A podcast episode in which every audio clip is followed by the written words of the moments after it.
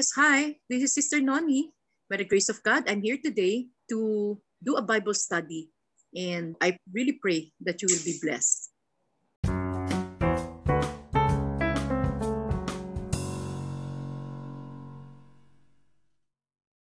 Okay. Okay, so chapter 3, let's do Exodus. Hallelujah. Okay, very important. Again, Moses is the type of Jesus. Ito yung picture, forward-looking, foreshadowing, okay? Kasi hindi pa pwede ipakita si Jesus nung Old Testament kasi hindi pa pwede ipanganak si Jesus. When God foreordained everything sa creation, meron siyang time, set time for everything. Kaya makikita natin, ang tagal-tagal na taon, there are 4,000 years na nauna, there are 7,000 years sa buong creation, okay? Yung 4,000 years, wala si Jesus, okay? Dumating lang si Jesus, bandang dun sa, bandang huli na, towards the 4,000 after 3,500 years, going 4,000, dumating na si Jesus, okay? So, anong anong mangyari to? I think 3,500 years dumating si Jesus. Anong anong napaka-importante nito? Kaya makita natin in the Old Testament since wala pa si Jesus, makikita natin various people of the Old Testament, kagaya ni Noah, is the type of Jesus. Si Moses is the type of Jesus. Si Joshua is the type of Jesus. Si David is the type of Jesus, you know? So makikita natin, may typology. Kasi yung kwento nito mga taong ito, okay, makikita natin ang laki kung paano sila ginamit ng Diyos is forward-looking to what Jesus will do sa time niya when He came to the world. Now, as of last week, ang in-establish po natin, nung tumakbo po, umalis na si, si, si Moses kay Pharaoh, tumakbo siya. Kasi nag, nagpatay nga siya ng Egyptian. Es, nalaman ng Israelite. Okay? So last week, ang, ang kwento last week na nakita nating mabuti, Okay? Nung nag-aaway na yung dalawang Hudyo, unang araw nakita ni Moses nag-aaway yung Hudyo tsaka yung yung uh, Egyptian. Ang ginawa kagad ni Moses, being the type of Jesus, dinestroy niya yung kalaban ng Hudyo. Kasi yung Hudyo yung kanya. Tao niya yung Hudyo. Okay? Kahit pinanganak siya dito sa mundo, kagaya nun, sinabi nga, naging adopted uh, child siya ng Pharaoh's woman, galing siya dito sa mundo, nagpakita siya 100% na anak siya dito sa mundo, pero ang hindi alam ng lahat, 100% anak din siya ng Diyos. He is the Son of God and the Son of Man. Son of Man, ibig sabihin, dahil 100% man siya. Okay? Pinanganak siya sa womb ni Mary. Okay? So, makita natin sa picture last week, Mary is called a Pharaoh's daughter. Tulad nating lahat. Tayo are children of Pharaoh. Pharaoh is the symbolism of Satan. Egypt is the symbolism of the world. Okay? So, pag nakita natin yon, ano nangyari? Nung makita nung the following day, dinestroy niya yung kalaban, nung yung Egyptian na kalaban nung, nung tao niya. So the following day, nakita naman niya, dalawang Israelite naman nag-aaway. Ay, anong ginawa nung Israelite nung inaawat niya? Sabi niya, brothers, ba't kayo nagkakasakitan? Wala mo siyang pinatay. Kasi kapatid niya eh. Inawat niya. Sabi niya, bakit kayo nagka- nag-aaway? Sabi ka agad nung isa, bakit? Sabi niya, ba't ka nakikialam? Sabi niya, gagawin mo, rin, gagawin mo rin ba yung ginawa mo sa akin, sa amin, yung ginawa mo dun sa Egyptian? And because of that, Moses fled. Okay, so ano ibig sabihin nun? Based on that picture alone, makikita natin kung paano siya rineject ng sarili niyang kapatid. Kadugo niya mga Hudyo. Okay? The rejection of the Jewish meant that Moses had to go to Midian, which is the symbol of the Gentile believers. Tayo yan. Amen? Amen? Para makita natin yung relevance. So, nung tumakbo siya sa Midian, kailangan siyang lumayo kay Pharaoh kasi papatayin siya ni Pharaoh. Nalaman, pinatay niya yung, yung ano eh, yung Egyptian. Magkakalat na yung balita, tumakas si Moses, tumakbo ngayon sa, Midi- sa Midian. Tapos nakita niya, tinulungan niya, una, pakinggan niyo mabuti. Bakit alam mo na yun ay hentil? Bakit hentil ka agad yun? Kasi nakita doon, ang unang picture na pinakita doon, pagpunta niya sa Midians, sa Midianites, tumakbo siya sa, sa area ng, ng wilderness ng mountain, ang nakita, nakita niyang una, mga shepherd. Very important yon hindi aksidente lahat. Pag nakita niyo shepherd, anong ibig sabihin? May bagong flock. May bagong kulungan ng mga tupa na pupuntahan niya. Amen? So, ito mga to, ang nagsha-shepherd sa kanila, yung mga magnanakaw. Di ba sinabi yan sa, sa John 15? Um, yan yung unang mga nangangalaga sa inyo, mga magnanakaw yan. Okay? Pero ngayon, sabi niya, yung nag-iisang totoong shepherd, siya yung totoong mga ngalaga. So makita niyo, tingnan niyo ha, now Moses was keeping the flock. Hallelujah! Amen? Okay? Hallelujah. Naintindihan niyo to? Ano ibig sabihin nito? Jesus now, bakit pumunta sa Gentile believers? Kasi isa na naman tong klase. Ang unang flock niya, yung mga Hudyo. Si sumakbo na siya dito sa mga hentil, tayo na yung bagong flock niya. So, Moses was keeping the flock. Alam mo, lulundag ang puso niya pag naiintindihan niyo yan eh. Okay? Ano sabi niya? The Lord is my shepherd. I shall not want. Okay? So it faces a picture now. Pumunta na siya sa atin, mga hentil, the Medians, symbolic of the Gentiles. Anong ginawa niya? He is keeping the flock. Hallelujah. Siya nangangalaga. Amen. So ano ngayon ang nangyari? The priest of the Median, and he led this flock to the west side of the wilderness and came to Horeb, the mountain of God. Okay, if you're gonna look at this, sabi ko, west side of the wilderness and came to Horeb. Very, very important. Pakinggan niyo mabuti. Nasaan si, si Moses na nag-aalaga ng flock? Saan lugar siya nag-aalaga ng flock? Pakinggan niyo mabuti to. Kailan siya nagiging shepherd? Very important to mga words ito eh. Like, niya, he was keeping the flock. Where? Pa- paki-underline nyo. Wilderness. Very important word. Very important to. Itong buong Exodus is the is the journey to the wilderness. Ano yung wilderness? Ito yung journey natin kung paano maaalis yung mga Diyos-Diyosan sa mga puso natin. Okay? So, wilderness now, from, from the cross, dito sa mundo, may cross. Kaya tayo pwede nang bumalik kay Lord. Pero para pumunta sa langit, lahat tayo dadaan sa wilderness. Ano yung wilderness? Yung ilang. Wala tayong mahawakan doon. Anong picture ng isang ng isang wilderness? Walang tanim, walang walang direksyon, um, arid, you know, dry, okay, hot, okay, so makikita natin, wala ka talaga makikita maganda doon. Okay, bakit? Bakit kailangan tayo dalhin ni Lord sa kawalan? Pakinggan niyo mabuti ang Tagalog word. Kawalan is wilderness. Ilang. Another word, ilang or kawalan. Okay? So, bakit tayo kailangan dalhin ng, ni Lord sa wilderness? Para nang sa ganoon, aalisin natin lahat, lahat ng pinanghawakan natin sa mundong ito para siya lang, siya lang ang hahawakan natin siya na yung magiging good shepherd natin. Kasi hanggat meron tayong iniisip na dating shepherd natin, hindi natin ma-appreciate kahit kailan yung good shepherd natin. Okay?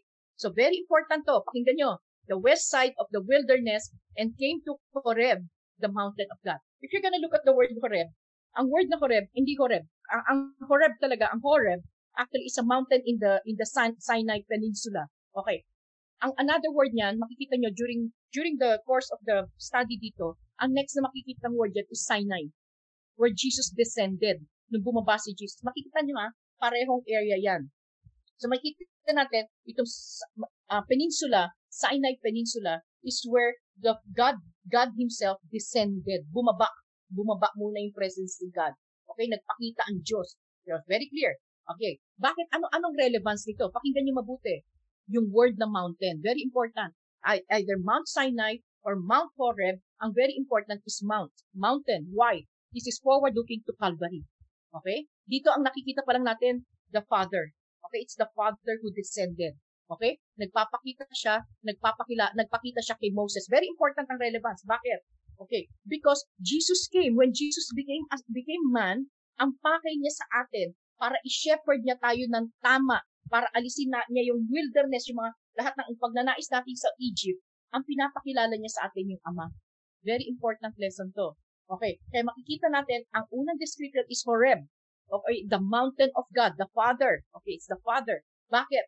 Very important to. Kasi ang pakay ni Jesus, para pakainin tayo, para i-keep niya tayo, para i-nurture niya tayo, ang pinapakilala niya sa atin ay yung kanyang ama at yung kaharian ng kanyang ama. It's the kingdom of God. He was making His Father known to you and to me. Makita niyo yung ministry ni Jesus. Hindi niya pinag-usapan yung sarili niya. Ang parati niya ang sinasabi, the kingdom of God is at hand. Parati niya sinasabi niyon. Kaagad, sinasabi niya, the kingdom of God is at hand.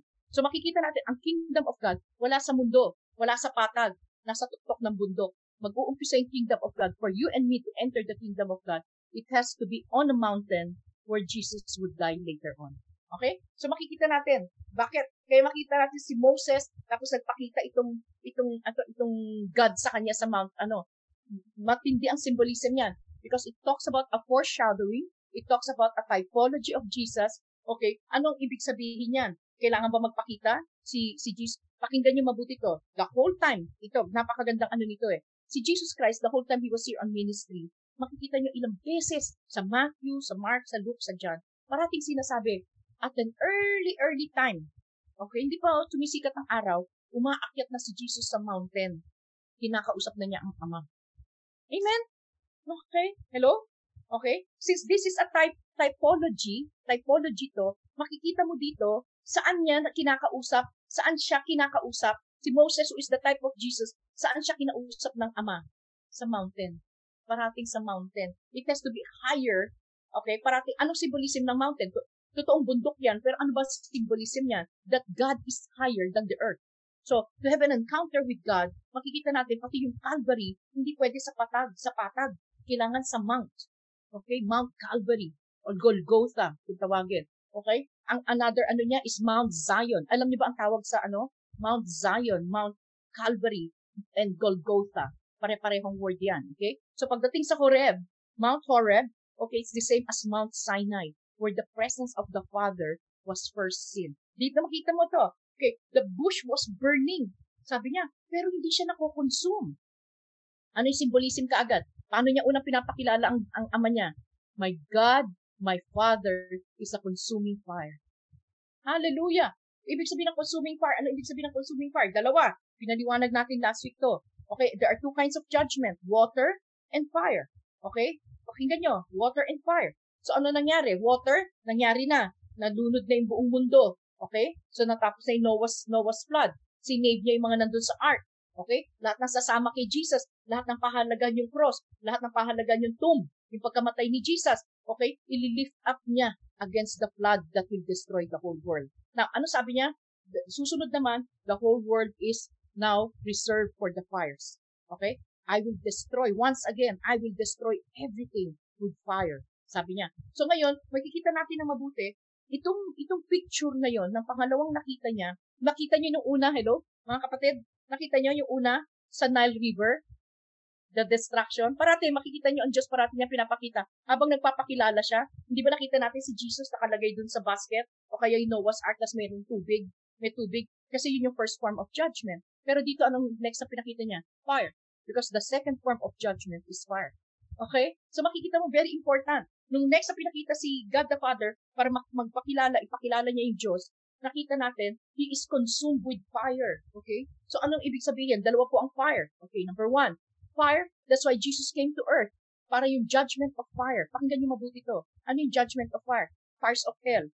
Judgment of fire during tribulation. When the whole world will experience the fury and the wrath of God. Yung puot ng Diyos sa kasalanan sa mga taong tumanggi sa anak niya. Sa mga taong ayaw sundan yung anak niya. Ayaw pahalaga ng anak niya. Dadaan sa tribulation. And it's going to be a 21 manifestation of God's wrath and um, more than 50% of that is by fire. Makikita niyo, sunod-sunod yung puro, puro apoy na nalalaglag mula sa langit. Okay? Ang picture ng buong Revelation, ganun. Okay? So makikita natin, dito pala pinakita na that God is a consuming fire. Pero hindi niya kinukonsume bush. Ano ibig sabihin nun? Tayo, na magpapaakap sa Panginoon. Okay? Babalutan niya tayo ng, ng fire ng kanyang pag-ibig. Dalawa lang yan eh. Either yung fire ng puot niya or yung fire ng pag-ibig niya. Pag tinanggap mo yung anak niya, fire ng pag-ibig niya ang, ang magpro-protect sa atin. It's going to be the shield. It's the love that will protect you. And yun ang magko-consume sa atin. Okay? Pero makikita mo, hindi niya tayo sisirain. Hindi niya sisirain yung bush para para mag magunaw yung bush tapos maging abo. No. Nakikita mo, kinokonsume niya pero buong buo nakabalot niya. Amen? Kung ano yung kaluwalhatian na inalis kay Adam and Eve, ibinalik ng Diyos sa picture pa lang ng verse 2. Hallelujah! Amen? Amen? Nagkakaintindihan pa ba po tayo? Okay? So makikita natin, dalawa po yon. Kung tayo ay nandito kay Jesus Christ, sabi niya, babalutin tayo ng apoy ng pag-ibig, lumalagablab na apoy ng pag-ibig ng Diyos, pero it will never consume you and I. It will transform you and I. Amen? Itra-transform tayo. Babalutin tayo, pinoprotektahan tayo. Sinasabi niya, punong-puno ito ng pag-ibig ko, akin ito. Walang pwedeng gumalaw sa kanya. Amen? Naiyak ako. Okay, naiyak ako. Um, okay. So, again, si Moses ang nag, nagsasabi nito. Okay? Tapos anong sabi? Next, let's go to 3 and 4. Okay, hallelujah. Again, pag nakita niyo itong Bible verse na to, yung here I am, itong word na here I am kasi, makikita niyo, kailan sinabi ni Lord to? Makikita niyo to sa Hebrews. Okay, ano sabi niya? Sabi niya, burnt offerings and sacrifices you did not desire. Okay, but you have prepared a body for me. Okay, that's why I'm saying, here I am. Okay, you will see a Bible verse that says that, okay, in Hebrews. Ano sabi ni Lord? Burnt offerings and sacrifices you did not desire. Ano bakit? Kasi nung, nung binigay ni Lord yung burnt offering and sacrifices kay Moses para sundin ng mga pare nila Aaron at saka ng mga pare na dumating sa linya ni Aaron at saka ng Levites, hindi nila sinunod yung gusto ng Diyos. Ang sinunod, ang ginawa na nila, nag-offer sila kaya nga sa Malakay, sabi na ganon, dinadayan niyo ko, ninanakawan niyo ko. Sabi nila, paano ka namin ninakawan? You know, sasabi niya, yung mga yung mga sacrifices na ibinigay nyo, ang ang dinesire ko, one year old na tupa, puting-puti, walang dungis, hindi pilay, almost perfect na na na na, na tupa ang hinihingi ko sa inyo. Bakit? Bakit niya sinabi yon? Kasi it's forward looking to Jesus Christ. So, nung dumating sa panahon ng Malakay, sinumbatan na ni Lord sila. Ang sabi ganon? Sabi niya, hindi ko gusto yung mga sakripisyo nyo. Itigil nyo yan. Sabi niya kasi, inaano nyo ako, linalapastangan nyo ako. Linalapastangan nyo yung ginagawa ko. Kasi tungkol yan sa anak ko. Kaya hindi pwedeng pilay yan, hindi pwedeng madumis yan, hindi pwedeng bulag yan. Okay? Kasi linalapastangan nyo ang ako. Kasi syempre kung anong gawin mo sa ama, ginagawa mo sa anak niya. So anong gawin mo sa anak niya, ginagawa mo sa ama. Kasi magkaisang ama at anak eh. You know, so hindi nagustuhan ng Diyos yun. Kaya makikita mo rito, ito pa rin yung sinabi niya. Okay? Kaya pakinggan nyo dito, sinasabi ni God the Father, okay, ito na yung mountain kung saan ako magpapakita.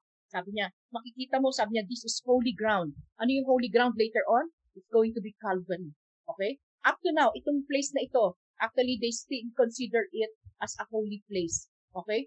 Ang ang Temple Mount na yon kung nasaan yung yung um, ano, anong tawag doon Mount Moriah yon, Mount Moriah. Okay? Para maintindihan natin. Itong Horeb, ito yung nagpakita yung God the Father kasi kailangan ipakilala ni Moses. Kaya makita mo, dito dito sa Horeb later on, or Mount Sinai kung tawagin, dyan niya ibibigay yung law.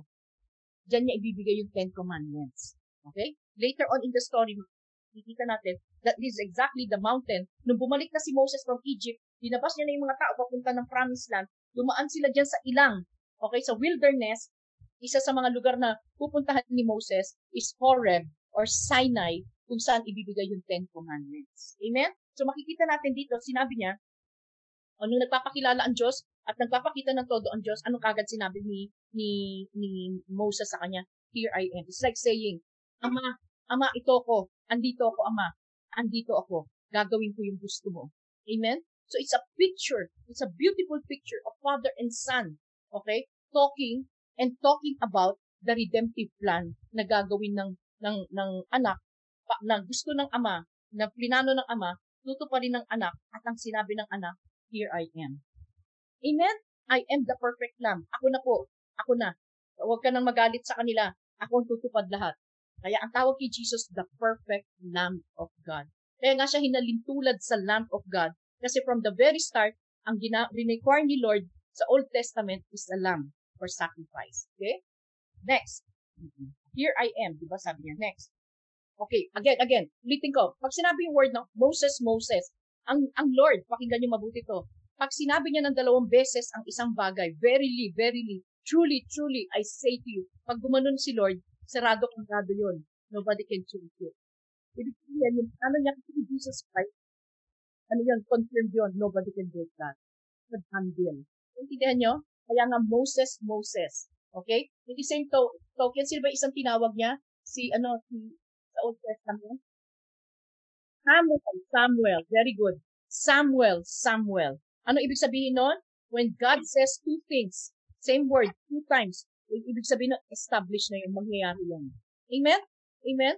So again, nung sinabi itong Moses, Moses, ibig sabihin, andyan na yung anak ko, tutuparin niya ang plano namin. Amen? Okay.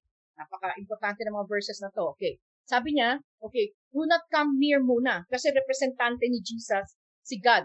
Okay? For God, ang, ang pinapakita lang dito, for man to go to God.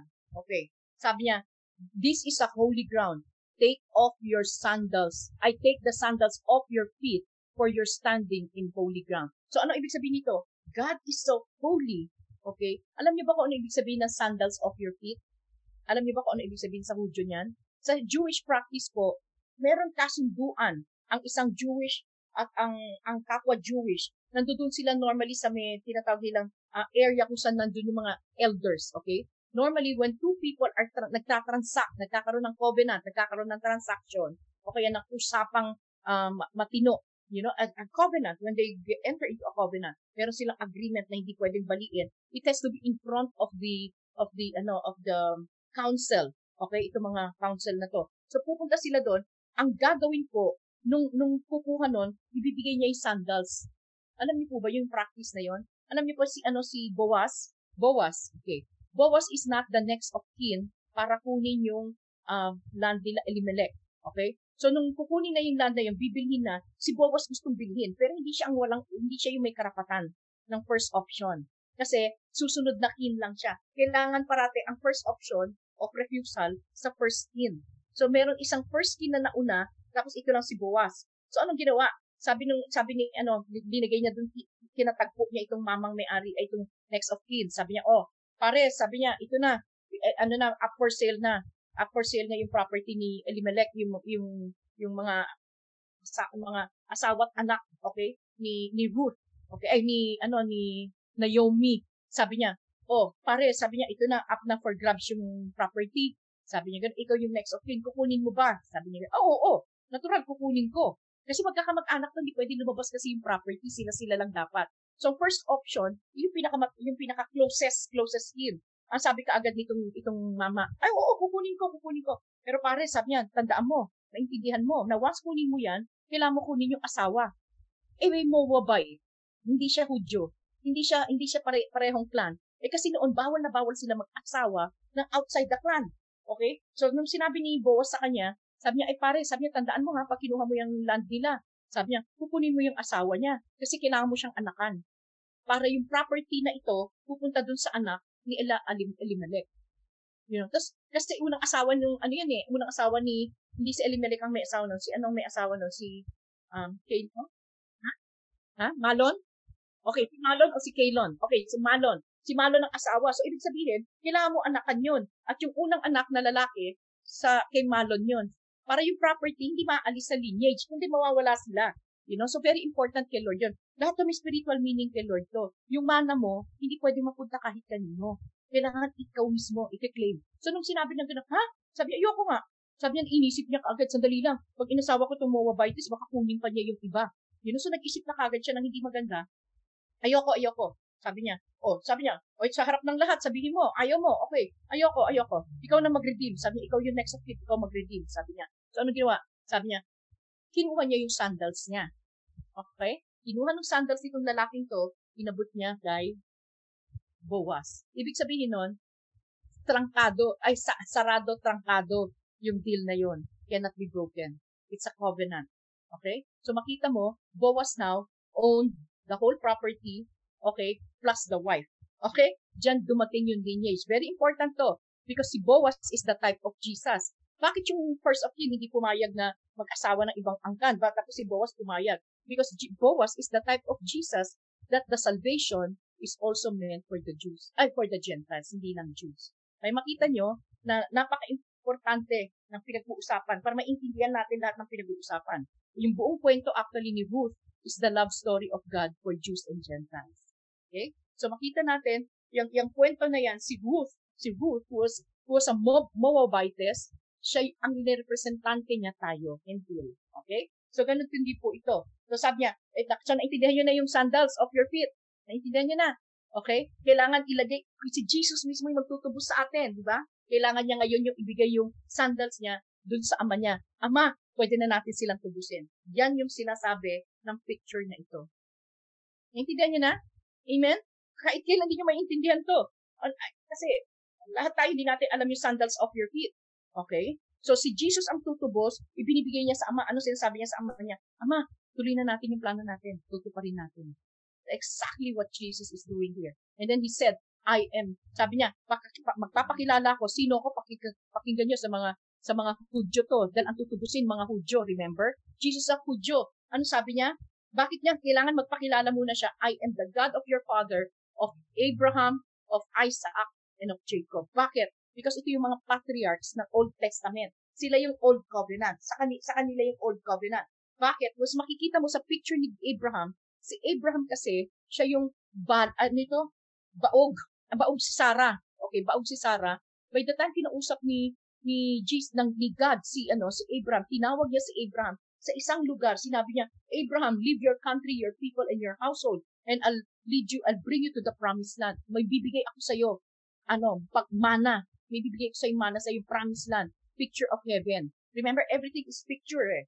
So makikita natin, si, nagpa-promise na siya, pinapakita na niya kay Abraham. Si Abraham, galing sa isang lugar, wala pang Israel nito noon ha.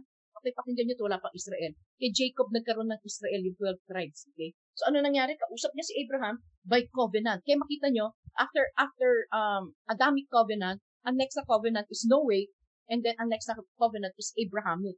Okay? Uh, may explain ko yan sa inyo later on pag nag-aral na tayo ng covenants. But I'm just discussing this with you para maintindihan nyo bakit sinabi niya kaagad kay, kay Jesus, okay, Jesus and God talking here. Sabi niya, ako yung ama ni Abraham, ni Isaac, at ni Jacob. Bakit? Kasi yung salvation is first meant for the Jews. Amen? Ang unang pupuntahan. By the time in, in, in, sinabi na ni Lord, go, gawin mo na. Ang una niya dapat puntahan mga, mga Udyo sa Egypt. Kailangan niya alisin sila sa Egypt. Okay? Pero makikita mo, sino mapapangasawa niya rito? Hentil. Ganun na ganun din sa atin. Tayo yung magiging better half. Okay? Amen? Makita nyo? Sino asawa ni Moses dito? Hentil. Diba? Hallelujah. Okay? So ako talagang, the whole time binabasa ko to, nakikita ko na si Jesus at tayo, yung love story ni Lord sa atin. Okay? So makikita mo, sasabi niya, and then next, 7 and 8 na. 7 and 8. Okay, makita nyo, the salvation is meant first for the Jews, then the Gentiles. Okay, next. Okay na, so 7. Okay, so ano sabi ng Panginoon? Pakita nyo na. Sinasabi niya yung plano. Dito, pinapa, pinaparinig niya yung plano. Ano sabi? He is meant, uh, the, the salvation is meant for, first for the Jews. Ano sabi ni Lord? Sabi nakita ko kung gaano kinakawawa. I have seen the affliction of my people. Pag makita mo dito, ang tawag niya kagad, my people. Bakit? Chosen eh. Chosen race because dyan dadating yung lineage ni Jesus. Tandaan nyo, chinus ang Israel, ang mga Jewish, not because mas mabuti sila, mas matalino sila, mas mabait sila, no way. Okay? Pinili lang sila kasi magkakatawang tao si Jesus. Kailangan ng kalahi. Kailangan ng lahi. Mamimili si God ng lahi kung saan dadating yung anak niya. At ang pinili niya yung pinakamaliit na nation. Okay? Yung Israel, pinakamaliit, tuldok lang sa buong Arab world. Okay? So makita natin, sabi niya, nakita ko yung affliction, nakita ko yung pagka, pag-aapi, yung pagkakaawang sitwasyon ng aking mga tao sa mundong yan, sabi niya. Narinig ko ang kanilang mga um, uh, iyak, sabi niya.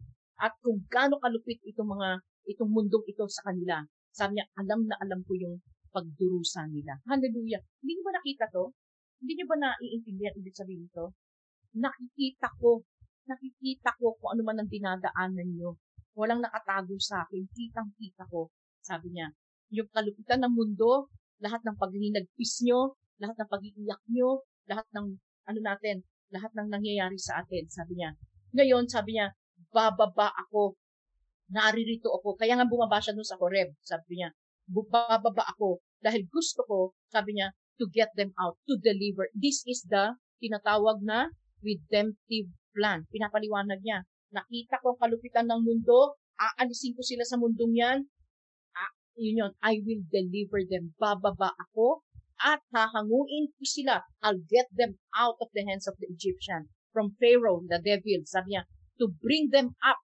Para nang sa ganun, iaakyat. Pakinggan niyo yung word. To bring them up. Always, when we are with the Lord, it's always going up. Okay? So again, sabi niya, to bring them up out of this land to. Okay? So makita natin, to bring them up, hanguin sila pataas, okay? Aalisin sila sa Egypt, aalisin tayo sa mundo, at ipapasok niya tayo sa good, broad land flowing with milk and honey. Okay? Ano ibig sabihin nito? The promised land. Totoo to. Kasi Jewish itong pinag-uusapan natin. So, totoo to. The promised land. Pagdating sa atin, ang promised land natin, hindi po Israel. Ang promised land po natin, heavens. First heaven, second heaven, and the third heavens. Ultimately, the third heavens. Okay? So, the presence of God, kung nasa naroon ng Diyos, doon tayo dadalhin. He will bring us up. Okay? Sabi niya dito, to a land flowing with milk and honey. Pakinggan niyo mabuti. Very important na word to. So again, in the physical, in the physical, yun ang totoong meron sa Israel. Okay? Bakit? Bakit? Kasi andun na yung mga Canaanites, andun na yung mga Hittites, andun na yung mga Amorites, Jebusites, lahat sila. Andyan yan. Ang tawag ko sa kanila parasites. Okay? Bakit? Itong mga taong to, ito yung mga natira, nakatira dati dyan sa land na yan. Ang tawag sa buong area na yan was the Canaan. The, the territory of Canaan ang tawag sa dati sa lugar na yan. Lahat yan, iba-iba ang samot-sari ang tao dyan. Meron parang mga Ilocano, may Bisaya, may ganun. So, parang ganun. So, sila, meron mga Canaanites, may Hittites, may Amorites, Jebusites, you know. So, ganun. So, ngayon, ang, ano ang symbolism nito sa atin? Ano sabi ni Lord? Dadalhin ko kayo sa langit, sa kalangitan. Pupuspusan ko kayo ng gatas. Kasi pag bata tayo, syempre lahat tayo mag-umpisa tayo sa child. Ano sabi? I'll, you will have uh, unstoppable spiritual milk gaano mo ka gustong lumago at lumu, lumu, maging malu, mal, ano ito? malusog na bata na anak ng Diyos, bibigyan kita flowing, walang katapusan na gatas spiritual milk. Okay? Ito, itong ginagawa natin. Wait, tayo, hindi, hindi nga tayo, nagsa-solid food na tayo dahil medyo mature Christians na tayo eh. Pero sa mga nagsisimula, ano yan, milk for growth, milk for ano, ano yung honey? Remember, si John, John, John the Baptist, very important Si John the Baptist, nung lumaki lang siya ng konti, linagay na siya sa wilderness. Wala siyang kinain kundi honey. Okay, ano yung honey? Ang honey is for stamina, for strength. Ang honey, ano yun, enough food yun sa'yo. It is sweet to the tongue, and yet very nutritious siya. Okay, so ano yung honey? Very choice food yan. Okay, napaka, yung totoong honey, very choice food yan eh. Ano ibig sabihin yan? Ito na, itong mga unveiling. Pag nagre-reveal si Lord personally sa atin, it's like Him giving you and I honey honey, for spiritual strength, for spiritual sturdiness, para lumalim yung mga pananampalataya natin. Amen? Ngayon, sabi niya, ano tong place of Canaanites, Hittites? Sabi niya, itong pagkain na ito, na ibinibigay ko sa inyo, itong milk na pampal, pampalakas nyo, at yung honey, para maging mat matibay kayo at matatag kayo, sabi niya, bakit? Sabi niya, para alisin ko itong mga Canaanites, Hittites, Amorites, lahat ng ito sa puso mo. Kasi ang unang gustong pananahan ni Lord, in the same token, ina, ina, inalat niya ang Israel. You know, ang, ang Israel, it became Israel later on. Itong land of Canaan. Ano meron? Ang daming basura. Ang daming basura. Pero ano sabi niya? Kaagad sinabi ni Lord, dineclare na niya. Mahihitik yan. Pag once nalinis ko yan, magiging hitik yan sa bunga. Non-stop ang supply ng, ng, ng promised land ko. Sabi niya, in the physical, totoong nangyari yan sa Israel. Okay? So how much more in the heavens where you and I are destined. Okay? So non-stop. Ano, pero ano sabi niya? Yung lugar na yan na prepare ko sa iyo at sa akin, uh, para sa para sa pagkakapagtagpo natin, para ako na mag, mag ako na magsusupply sa iyo, ako na mangangalaga sa iyo, ako na magmamahal ng totoo sa iyo. Ano sabi niya? Itong mga ito kailangan sugpuin. You have to destroy Canaanites, Hittites, Amorites, Jebusites, Perizzites, Hivites. Ano ito mga to? Ito po yung mga laman na Diyos-Diyosan ng mga puso natin.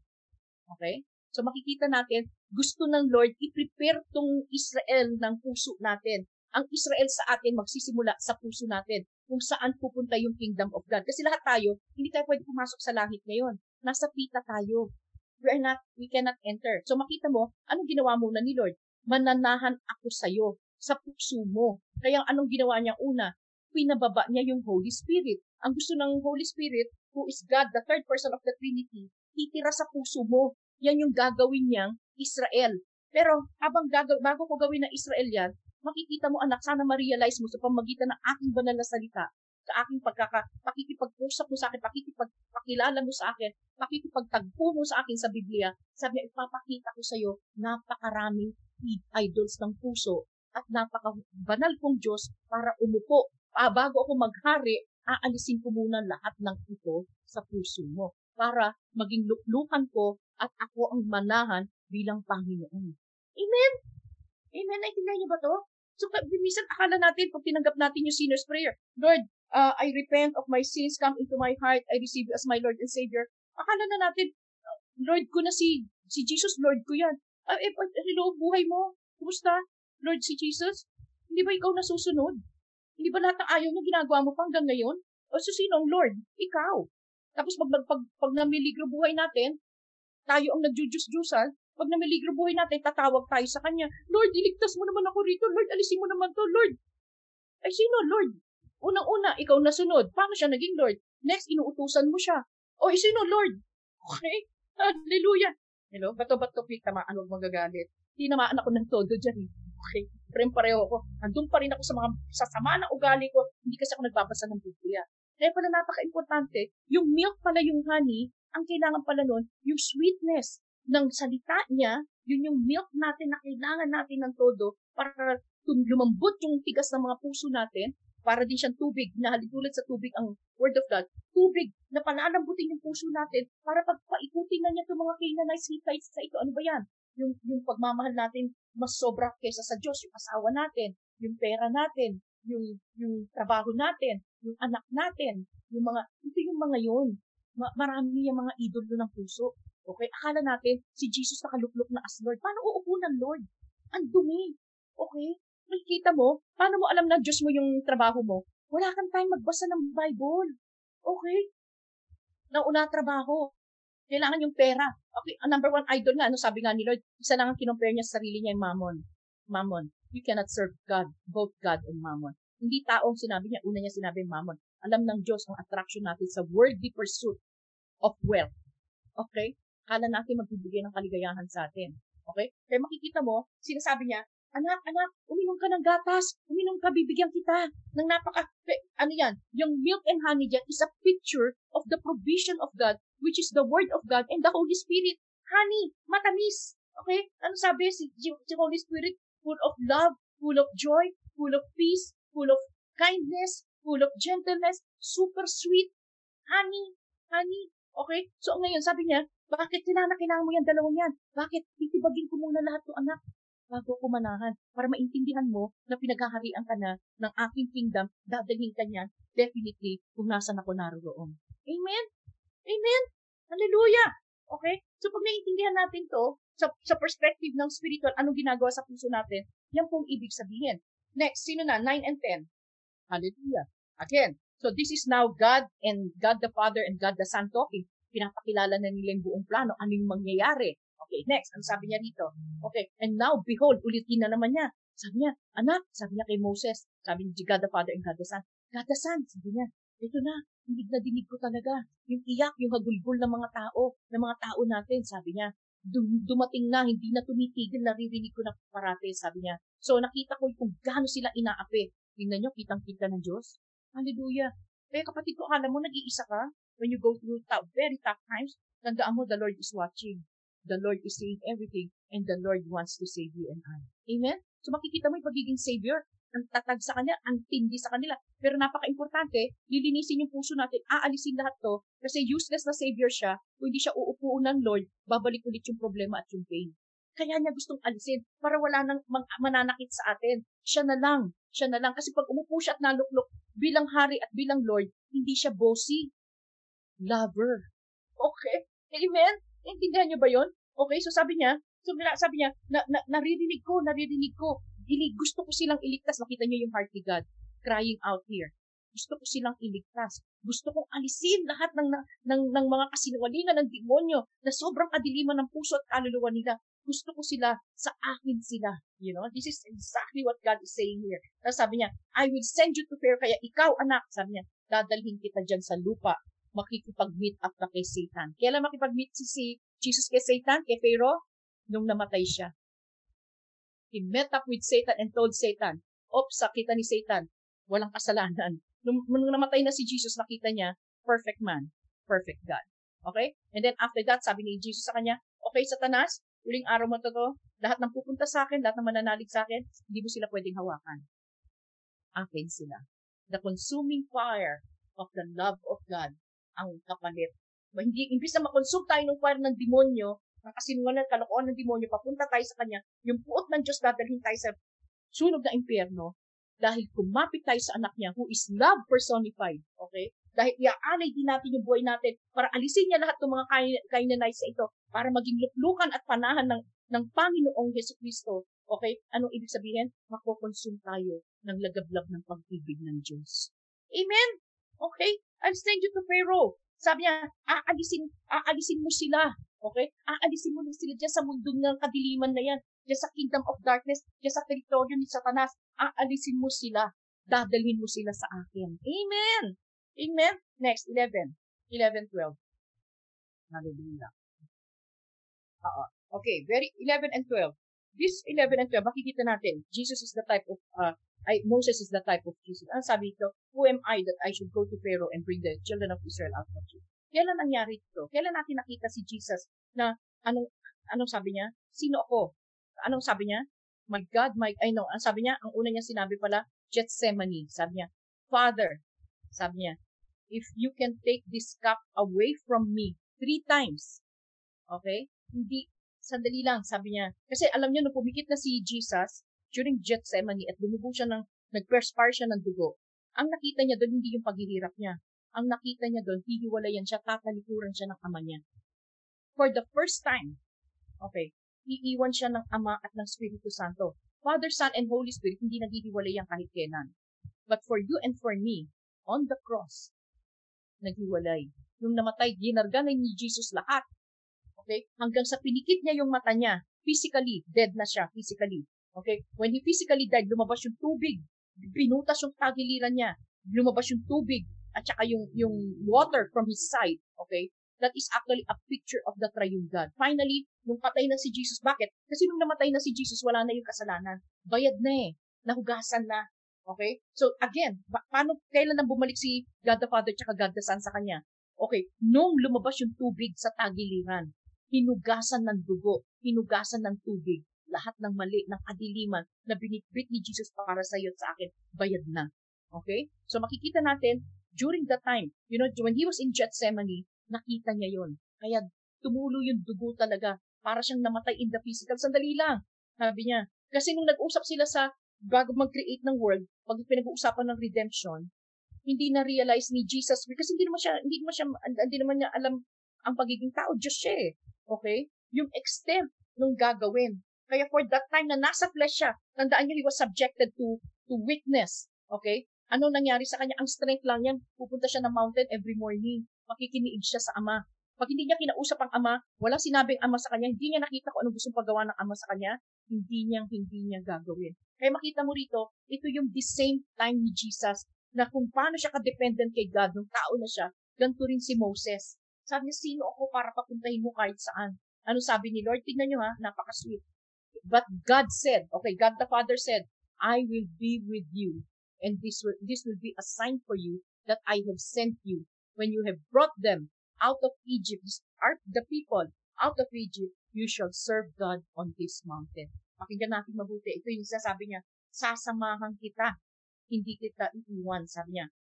Ma- ma- magkakaisa mo ko. So, every time you go out and do my work, my will, sabi ng ama sa kanya, sasamahan kita.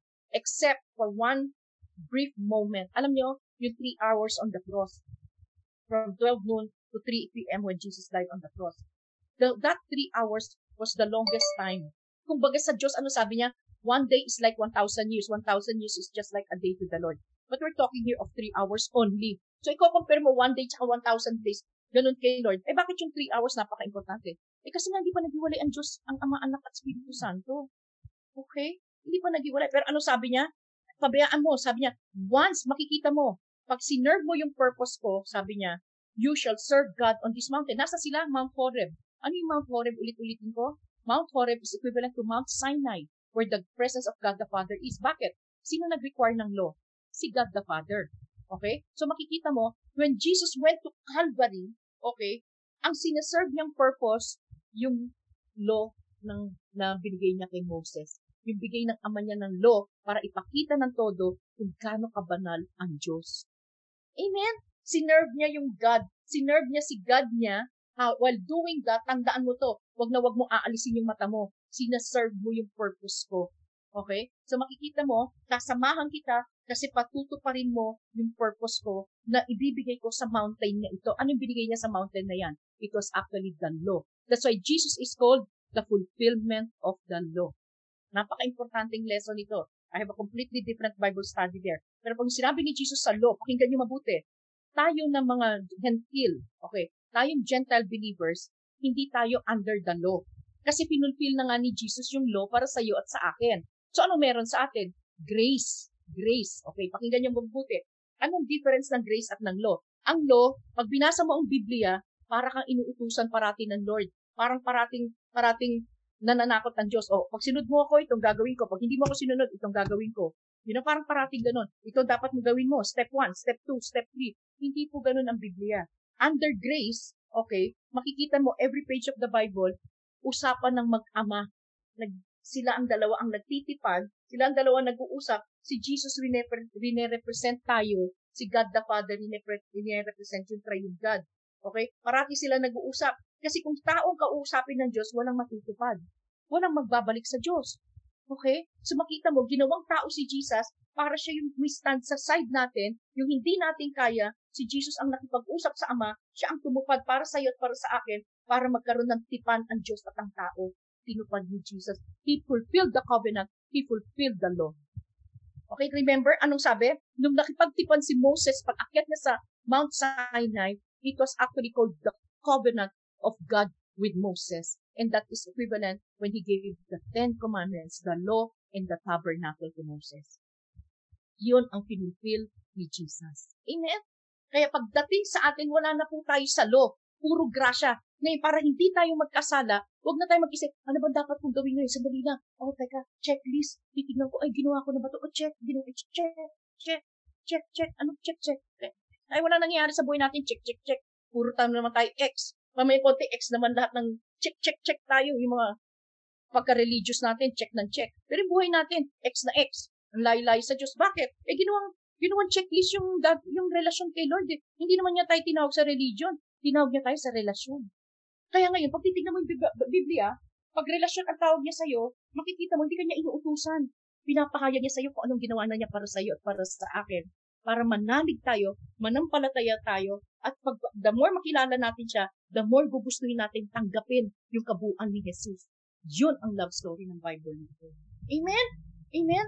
Okay? So ngayon, puro grace. Anong grace? Itong araw na to, ito, naku, ganito, pinausap ni Lord. Naku, Lord, mararanasan kita ngayon. Ayon sa sinabi mo sa akin, siya nawa, maging ganap nawa. Be it done unto me according to your word, Lord. Precious Holy Spirit. Sige, Lord, gusto kitang maranasan. Mangyayari at mangyayari sa iyo at sa akin. Gagawin ng salita at gagawin ng Espiritu Santo na nanananahan, na luklok bilang Panginoon sa puso natin. Ganon siya nagiging Panginoon. Nagpapatutuo siya sa buhay natin. Amen! Intindihan niyo ba to? Kung gaano kalalim to? Okay? Ganon tayo kamahal ng Diyos. It's not a set of rules. Hindi na, hindi na pwede puro utos, utos, utos. Hindi na natin masundan-sundan. Tisod lang tayo ng tisod. Kasi tingin natin sa Diyos mahigpit. Okay? KJ, wala siyang gustong gawin. Hindi ako pwede maging masaya. Oops, oops. Hindi ako pwedeng tumingin siya. Oops, oops. You know? Yun, hindi ganon. Sobrang sweet si Lord. Kaya ngayon, pag yung mata mo nakatingin lang doon sa love story, ito yung ginanap ko na para sa'yo. This is what I have done for you, my son, my child. You know? Tatanggapin mo ba to? Aalisin ko yan naka, nakaharang sa puso mo. Para ako nang umupo. Para maranasan mo to. Amen? Hello? Hallelujah! Ito yung, ito yung storya ng buhay nating bago. Kaya nga, punong-puno ng grasya. Okay, Grace, ang ganda ng pangalan mo, anak. Grace means, binibless niya tayo kahit hindi tayo ka-deserve to serve. Kailan ba tayo kinuha ng Diyos? Kailan tayo tinanggap ng Diyos? Nung tayo ay mga bulok pa. Bulok na bulok na bulok. Anong sabi niya? Hindi ko tinitignan yung pagkabulok mo. Kasi yung dugo ng anak ko, sapat yun. Hinugasan ka. Kaya pag nakikita kita, nakikita ko na mayroong mga nakaluklok na Diyos-Diyosan dyan. Pag, pag, pag makikiniig ka sa akin, makikisa ka sa akin, kikilalanin mo ako, anak, mararanasan mo kung gaano kalalim ang pag-ibig ko sa iyo. Huhugutin kita, kusang ka man sumiksik. Iaahon kita, iaangat kita dahil akin ka. Amen? Amen? Okay. Ako naiiyak ako kasi alam ko kung saan ako nanggaling. So, parating uh, ako, pag nakipag-usap ako sa Diyos, namamangha ako. Namamangha ako kasi alam ko eh. You know? Kaya dun, the more, the greater the sinner, because God did not come for the righteous. God came for sinners. Okay? So makita niyo yung love story na to. Ah, kakaiba to. Kakaiba to. Lahat tayo ginaganto niya. Okay? Kung Biblia lalapitan mo, ganito yung storya. Ah, uh, Diyos ko Lord, eh, pwede na tayo magbabad. Okay? Hindi, hindi na, hindi na tedious, hindi na mabigat. Okay? Amen? Amen. Next. Punta tayo sa next page. Okay? That's how he will serve God. It's Jesus who's gonna serve God. The, the requirements of God in Mount Sinai. Next. Hallelujah. Okay. Some people, many of us, okay, matagal na tayo mga Kristiyano, bali wala sa atin yung I am, who I am. Alam niyo ba kung ano yung I am, who I am? it's like a blank check. Blank check. Kahit ano yung pangangailangan mo, walang limit. Kahit ano pa. Ang I am who I am, ibig sabihin, ibig sabihin niya, ako ay ako. Kung ano man ang kailangan mo, kung ano, ano man ang nasadlakan mo, kung ano man ang meron sa'yo na, na sumasagabal sa'yo, ako ay ako. Kaya ko lahat ibagin yan. Ako, ako. I am that I am. Pareho yan ang sinabi ni Jesus when he, Jesus went back to the highest heaven and sat at the right hand of God the Father, he was given the name above all names. Yun yung second explanation para alam natin kung ano yung I am who I am. Kasi God, bukod tangi siya, He is, He is set apart. He's completely the one true God. He, wala siyang kapares. Okay? So, I am who I am. Pag sinabi niya yon walang kukumpara sa akin. Okay? I'm way above. Nobody can, can, ano. Ngayon, ano sabi niya? Okay. Ang next na sinabi niya rito, okay, ang next na sinabi niya rito, uh, he, he sat down at the right hand of majesty, given the name above all names. Pagdating kay Jesus, pagdating dito, God the Father siya eh. So, hindi, hindi pa niya na, nasasabi kung sino si Jesus. Ngayon, para maging relevant sa iyo at sa akin, ang ibig sabihin ng I am who I am, ang sinabi niya, the name above all names. Ano yung the name? Yung word na the name is I am. The. Remember, pag sinabi yung article na the, ibig sabihin ng permanent. Siya lang. The, the, one. The, one. The name. So, nag-iisang pangalan. The highest. Walang, kap, walang tutumbas na pangalan. I am yon. The name. Okay yung I am who I am. Pagdating dito, dahil bukod tangi siyang Diyos, kailangan ang, ang mag-verify sa Kanya, ang, ang magpatotoo sa Kanya, siya pa rin. Diyos sa Diyos, okay? That, that alone, sarado yun eh. Walang, walang, walang, walang tatalo doon. Pagdating sa the name above all names, very relevant yun sa iyo at sa akin. Bakit? Tayo dito sa mundo, ang dami natin kinasasadlakan. Okay? Adultery, idolatry, okay? Uh, fear, anger, okay? Um, lagay natin uh, ano, greed, okay, uh, pride, okay. Makita natin, ang dami nating names na na na Diyos-Diyosan sa puso natin. Ang dami natin pinagkakalkal dito, ang dami natin pinagkakain dito, okay? Beauty, okay, lahat yan. Makikita mo, yan yung names na maliliit. Sabi niya, nung binigay niya kay Jesus yung the name above all names, ano ibig sabihin? lahat ng pangalan na maliliit na sumuumuot-ut sa atin dito, lahat ng maliliit na pangalan ng parasites, mga parasites, yung mga Canaanites na yan, naging parasites ng buhay natin, talagang parang kinakain tayo, hindi tayo mas, ma, ma, matigil, puro problema, puro abigatan, puro gulo, puro, you know, yun yung mga parasites. Okay? Ano sabi niya? Kaya kong tibagin yung mga yun. Kasi andito na yung vining. Buburahin niya, wawasakin niya yung maliliit na pangalan na yan. Pero kailangan mo isuko sa akin na. Amen? Amen? Okay? Yan ang ibig sabihin ng I am who I am. The name above all names. Pinaliwanag lang niya kay Jesus. Sabi niya, may pakay ako anak, buburahin ko lahat ng pangalan na ilinagay ng demonyo sa iyo. Lahat ng kinain mo sa mundong yan, aalisin ko lahat yan sa iyo. Isusuka mo lahat yan, dudurugin ko lahat yan. Ako lang malulok. Para may pahintulot ka na bilang kabiyak ko, hahawakan mo na yung pangalan ko. Amen? Know, we can share in the name bilang wife.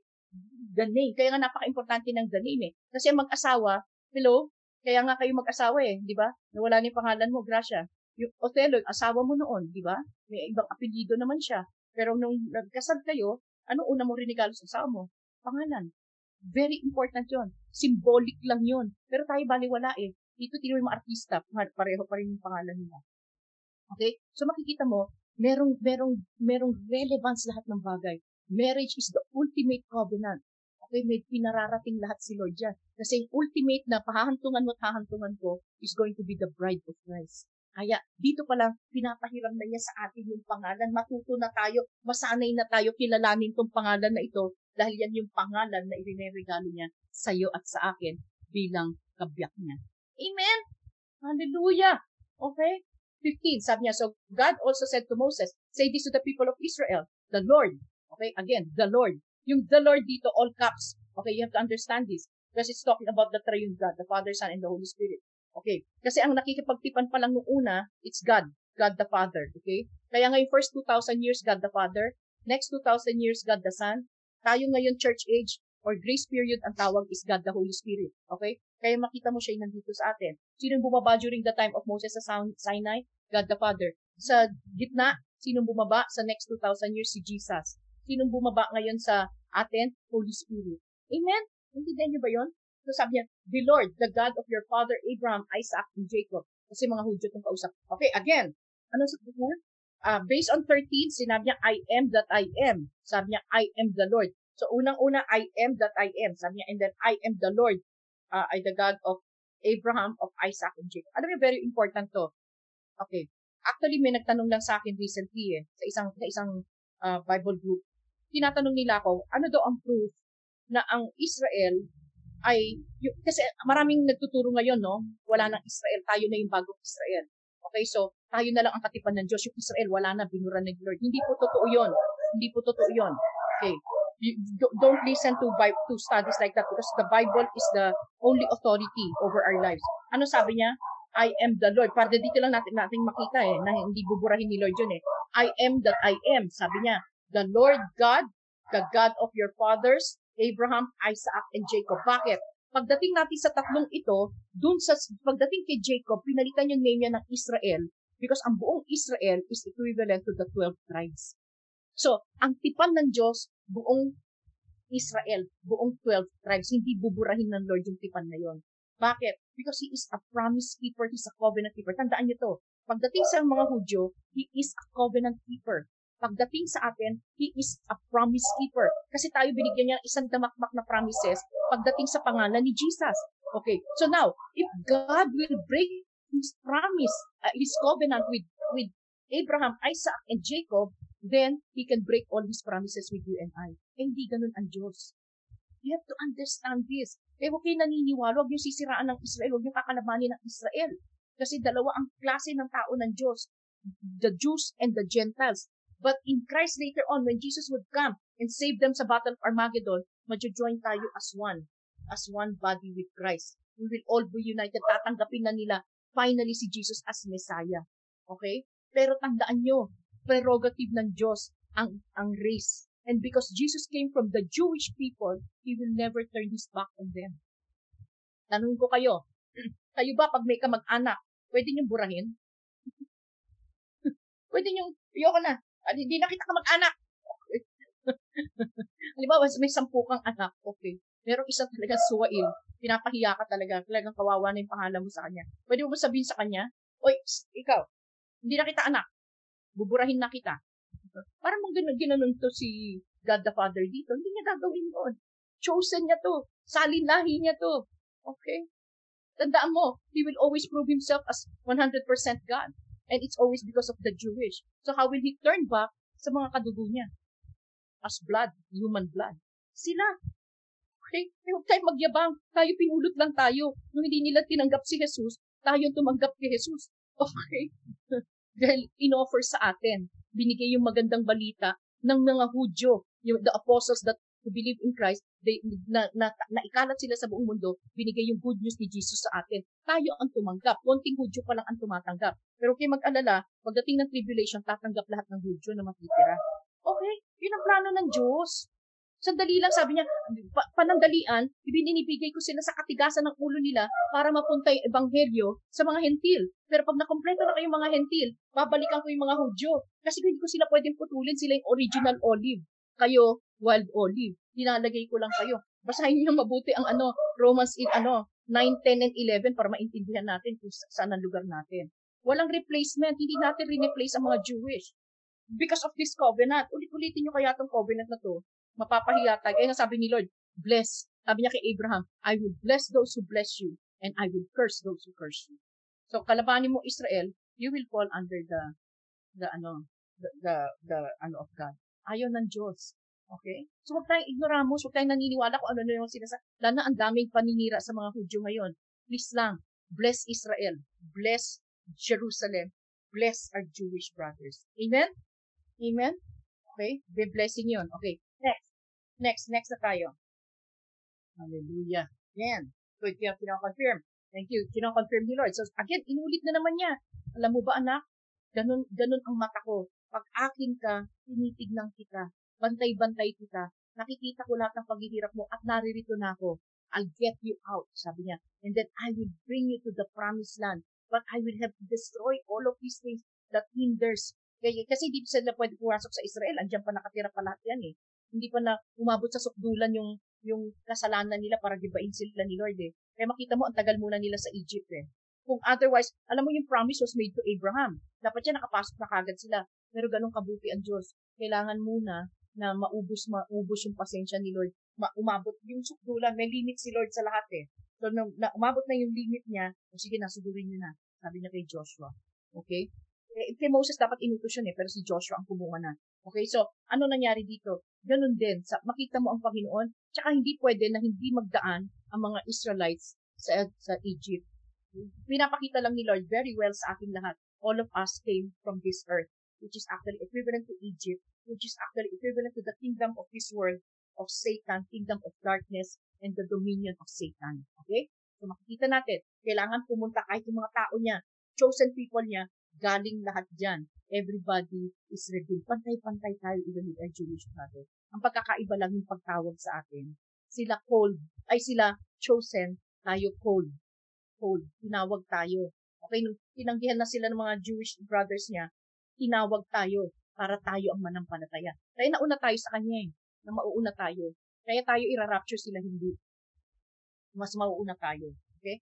The, the last shall be first, the first shall be last. Pero hindi ibig sabihin bibitawan ni Lord. Tandaan nyo. Makokompleto rin tayo. Sa 1,000 millennial years, sa, sa Israel pa rin uupo si Lord sa throne of David for 1,000 years in Israel. Amen? Kaya sabi ko, Lord, hindi ko ba makikita yung Israel? Gusto ko makita yung Israel eh. Yung pala titira tayo ng 1,000 years doon. Okay? Next. Ano sabi niya? So, I will bring you up. Inulit na naman niya. Aalisin ko kayo. Lahat ng afflictions nyo, yung sufferings and afflictions nyo, aalisin ko kayo dyan. Panandalian lang yan, anak. At bibigay ko sa inyo sa pamagitan ng tubig, ng milk and honey. Okay, the word and the spirit that I'm offering you. Ide-destroy natin lahat ng kalaban mo para wala nang mag-aapi sa'yo. Akin ka. Amen? Okay? Next, sabi niya, pakikinggan. Sabi niya, ah, ma- makikinig. Makikinig sila sa tinig. Okay, sa tinig mo. Okay, ano yon? Si Jesus. Napaka-importante nito. Ba- paano mangyayari lahat ng bagay ito? Sa pakikinig sa pakikinig at pakikiisa. Remember, ang word na pakikinig, okay, is to join, not only to listen, but to listen with with understanding. Ibig sabihin, tinatanggap mo sa puso. Hindi lang siya pasok dito, labas dito. No. When we say the word pakikinig, nakikinig ka na, nakikiisa ka pa doon sa nagsasalita. That's the meaning of that word. So, sabi niya, they will listen to your voice, and then, sabi niya, you shall go to the king of Egypt. Ano ibig sabihin? Sino yung you shall go to the king of Egypt? It's actually Jesus Christ who will go to the king of Egypt and finally sasabihin niya sa kanya, sinabi niya yon when he, when he died, Satanas, tapos ka na. Hindi mo na sila kayang hawakan. They will go to, lahat ng akin will go to the three-day journey to worship me. Ano yung three-day journey? Justification, sanctification, glorification. Pag pinadaan natin, kung pinayagan natin dumaan sa proseso na to, sa tulong ng banal na aklat at siya ng Holy Spirit, then we will be taught to truly worship the Lord in spirit and in truth. Wala nang natira sa karnal mo. Puro ka na spirit. Puro ka na truth. Puro na katotohanan ng salita ng Diyos. Puro na spirit, yung spiritual life mo ang ang lumaki, ang ang namamayagpag na sa buhay natin. Si Jesus ang nakikita sa buhay natin. Therefore, we can now worship the Lord in spirit and in truth. The flesh is gone. We have died to the eternal hope. We have become like Jesus. Okay? Yun po ang ibig sabihin ng Bible verse na yun. Paano mangyayari yon? As we listen to the voice. Okay? Again, the Word of God by the help of the Holy Spirit. Ulitin ko yan para alam nyo kung gaano kahalaga. Next, 1920. Hallelujah. Very relevant sa atin to ngayon. Okay? Sa buhay natin malapit na dumating si Lord, wala pang handa sa atin. So ano sabi niya? Hindi ka pakakawalan ng demonyo, sabi niya. Unless may gawin ako, I will I will compel him. Pipilitin ko siyang bitawan ka. Ikaw mismo bibitawan mo lahat ng mundo sa nang nasa mundo sa pamagitan ng mighty hand. Okay? So magpapadala ang Diyos. Anong gagawin niya? I'll stretch out my hand and strike Egypt. So kung tayo nasa mundo pa, He will strike Egypt. That is what exactly what He's doing. He will shake the world everything about us He will shake. Bakit? Sabi niya, because only the enduring word of God shall remain. Once more, I'll shake the heavens and the earth. Because, sabi niya, hindi kailangan niya mga yan sa langit. Ang kailangan ko lang yung kabuuan mo. Kasi every, every time nandiyan ka pa, hindi mo mabigay yung full focus mo sa akin. Sabi niya, kaya nga, everything has to be shaken. Kasi kung tayo lang hintayin ng Diyos, ay baka naman wala ng 7,000 years, baka mag, mag-extend pa ng 70 years, hindi pa tayo bumibitaw. Kaya, tinakdan ng Lord at si Lord ang gagawa lahat. See? Sabi niya, how will He do it? He has to shake. He has to stretch out His hand with a mighty hand. Okay? Kasi on our own, we will not give it up. And Satan will never give up, give up the fight. Kaya nga makikita mo si Satan, lalo tayong tutuksuhin, lalo tayong tutuksuhin, para maakit tayo maakit. Nade-delay tayo, nade-delay, papunta sa promised land. Hindi man lang tayo pumupunta, pumupunta ng wilderness. Okay? So, hindi man lang tayo ready para marinig natin yung boses niya. Eh, paano tayo kukunin sa rapture kung hindi niyo alam yung boses? Nakita niyo ba kung ano sweetness ni Lord dito? Kailangan masanay tayo sa boses niya. Okay? Sa galaw ng spirito niya. Kasi during rapture, yun lang ang magsasave sa iyo at sa akin from tribulation and even the fires of hell. Pwede kang laligtas, hindi ka pupunta sa impyerno. Dadaan ka sa tribulation. Kasi nabisi ka sa mundo eh. Ay, linalaba, la, la, laban si Satanas eh. Hawak-hawak ka, alam niya ang kahinaan mo eh. Pinupukso ka niya ron eh. You know? So makikita mo, makikita mo ano sabi ni Lord, sweetness pa rin niya yun. Bakit? Pag hindi ka nauga, hindi ka bibitaw eh. Pag hindi ka nasaktan, hindi ka, hindi ka bibitaw on your own eh. Kaya makikita mo, even, even, even the trials that we go through, even the things, the shaking that this earth will, will, will bring, okay? Actually, makikita mo yung goodness ni Lord. Parati lang yung sabi, anak, bumitaw ka na. Masasaktan ka anak, bumitaw ka. Andito ko, naghihintay ako, buhat-buhat kita. Piglas ka lang ng piglas eh. Takbo ka ng takbo, uh, away from my hand, sabi niya. Gusto mo, gusto mong balikan yung mundo. Masasaktan ka anak. Uugain ko yan ng todo. Para malaman ni Satanas, hindi, hindi, hindi ka sa kanya, akin ka. Amen? Amen? Compel him. I will compel him, compel Satan. Bakit? And hindi ng tukso ni Satan. Okay? So, ano mangyayari? Since hawak tayo ni Satanas, in the, isang area ng life natin, mauuga yun, bibitaw tayo. Sino tumulong ng pagbitaw mo? Si Lord. Paano? Doon sa gagawin niya. So, you embrace everything that God allows. Kasi if that's the only way to cleanse our heart, then praise God. Amen? Amen? So, huwag tayo nagigitla. Huwag tayo nagugulat sa mga nangyayari. Huwag tayo matatakot kasi patungo na tayo sa Kanya. Hinahanda na niya tayo for Him. Okay, next. 21-22. Okay, glory to God. Pag nakita natin to, ito, tuwan-tuwa tayong mga tao. Pag binasa natin to from human perspective, matutuwa tayo dito. We will be, we will, tayong mga tao ng Diyos will found favor, will be, will be given favor in the sight of the Egyptians, yung tao ng mundo. Ano ibig sabihin nun? Ano, literally, ito yung nangyari. Totoong nangyari to eh.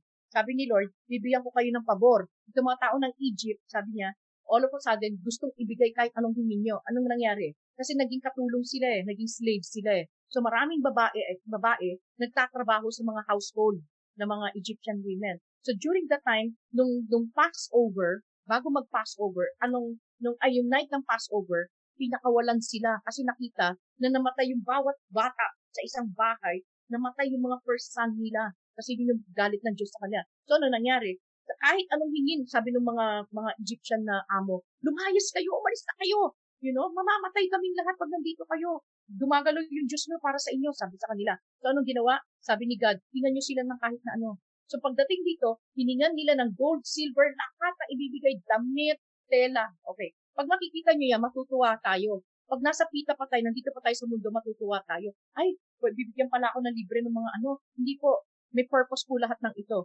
Ang reason ng reason, reason lang po dito, bakit pinayagan ni Lord na mabigyan sila ng favor so that they can have all this gold, all this silver, all these fine clothing. Bakit? Kasi itatayo po yung tabernacle. Lahat po yan dinonate nila pagtayo ng tabernacle. Ng mga utensils, kailangan ng gold, kailangan ng silver, kailangan ng red cloth, kailangan ng violet, the, the very different colors of God.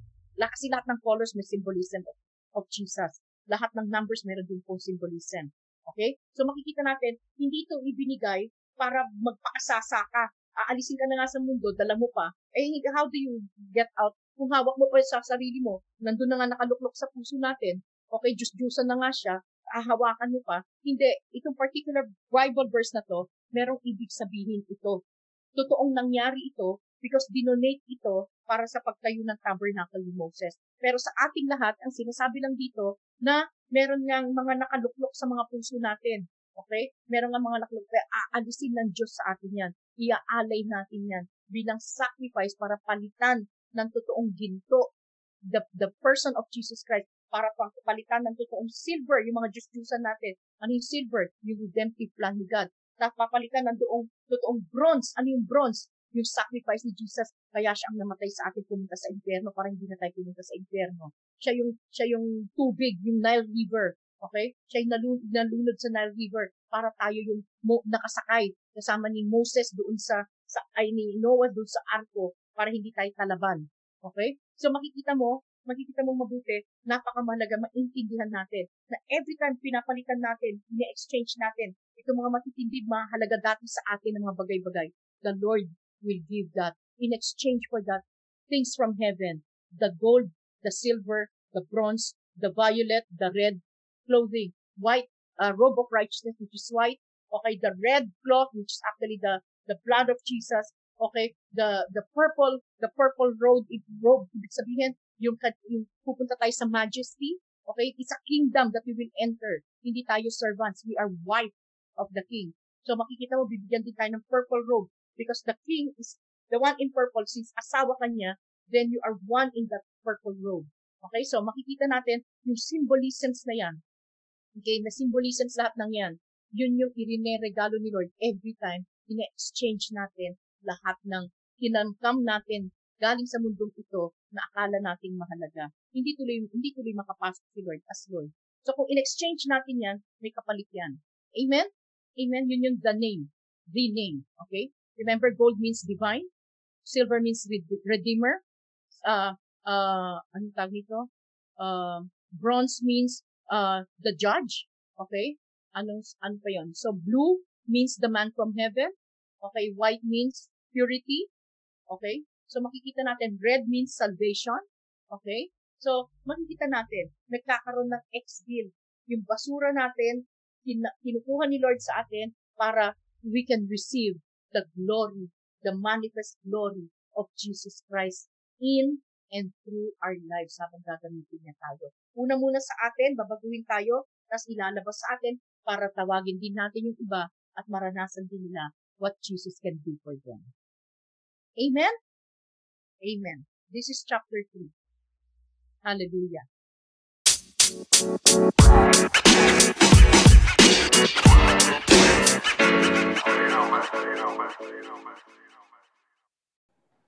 I really hope that uh, this Bible is able to speak to your heart.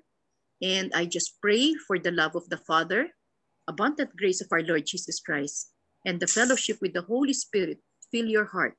This week, most especially, as you do study and ponder on the Word of God. In Jesus' name, amen.